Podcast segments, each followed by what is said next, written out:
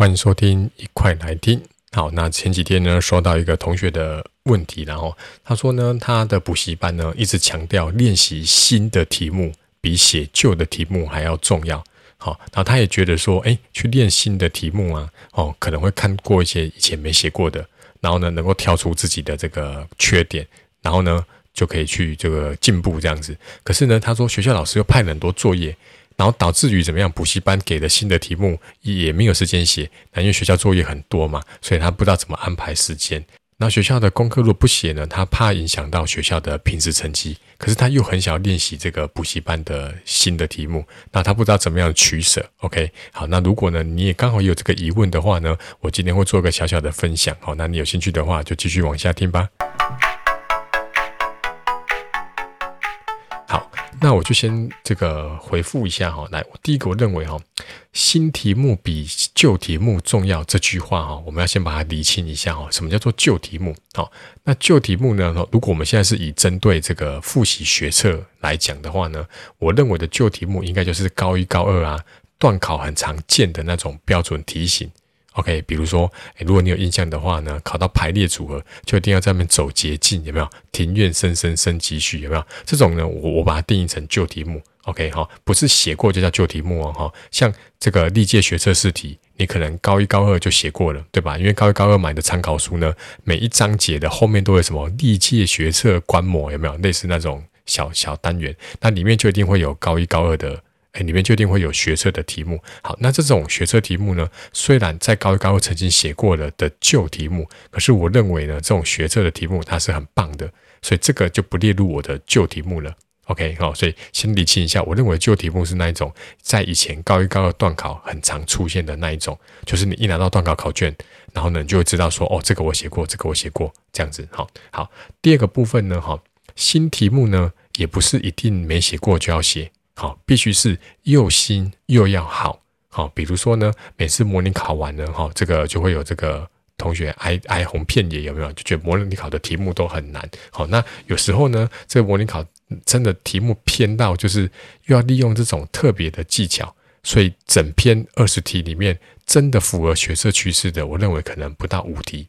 OK。好，可是有时候呢，哦，有些模拟考，哎，又出得不错，哦，整篇的二十题里面，可能有十五题都蛮符合学测题这个趋势的。OK， 像这种符合学测趋势的，我认为就适合来当做我的又新又好的新题目。OK， 好，那这两个我们都理清清楚之后呢，我们就开始来看这同学的题目了哈。好，他说他没有时间写补习班的新题目。好，那你就可以先去思考看看，补习班给的新题目是又新又好吗？OK， 还是他只是印了很多这种历届模拟考或者不知道网络上哪里抓过来的题目，那你每次去写，然后呢根本就不是符合学测趋势的，然后呢被这个那种模拟考题目呢摧残啊，哦蹂躏啊，然后最后就是这个身心受创啊，这样子哦，这种我看了自己也是很不忍心啊哈。那以我自己来讲呢，我在补习班我会帮学生挑过，好、哦，比如说这刚刚讲说这份模拟考考卷，我认为只有五题，我就会勾那五题给他们写。然后其他的就你们自己视情况而定。好，所以我确认过呢，我给我学生题目都是又新又好的新题目了。好，所以这位同学呢，你就可以去想一下，你补习班给的题目是不是又新又好？如果是，好，那我们继续往下哈、哦、来。如果学校作业很多怎么办呢？哈，我的建议就是你不要把它区分成就是补习班作业跟学校作业。好，你只要区分成好题目跟坏题目就好了。哦，好题目就是我刚刚讲的符合学测的趋势，那坏题目就是什么太难的，或是以前常看的那种固定的标准题型，那个就叫坏题目。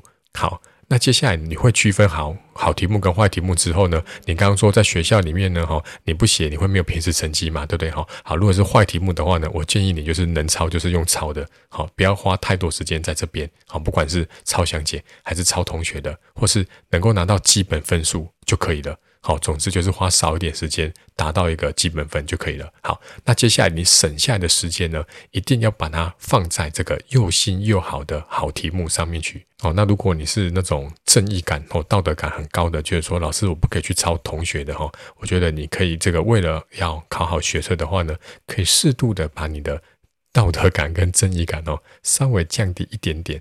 哦，那如果你听到这边呢，你可能是家长啊，或者是就是这种正义魔人啊，就是说，哎呀，那个陈明老师，你怎么可以教小朋友去抄作业？哦，但是我有讲，我们的目标是要考好学测。那在有限的时间内要考好学测，我觉得要适度做一点取舍是必要的。OK， 好，这单纯是我的建议啦，当然你也可以不认同。OK， 好，那今天就到这边啦。好，那那我刚刚前面有提到，我会帮我的学生从历届模拟考里面去挑选出适合符合学测趋势的好题目。好，那如果你也是希望有人帮你做这个整理的话呢，在下面的资讯栏地方有我一百一十二年学测这个总复习课程的连结，那就欢迎购买咯。好，那我们明天再见，拜拜。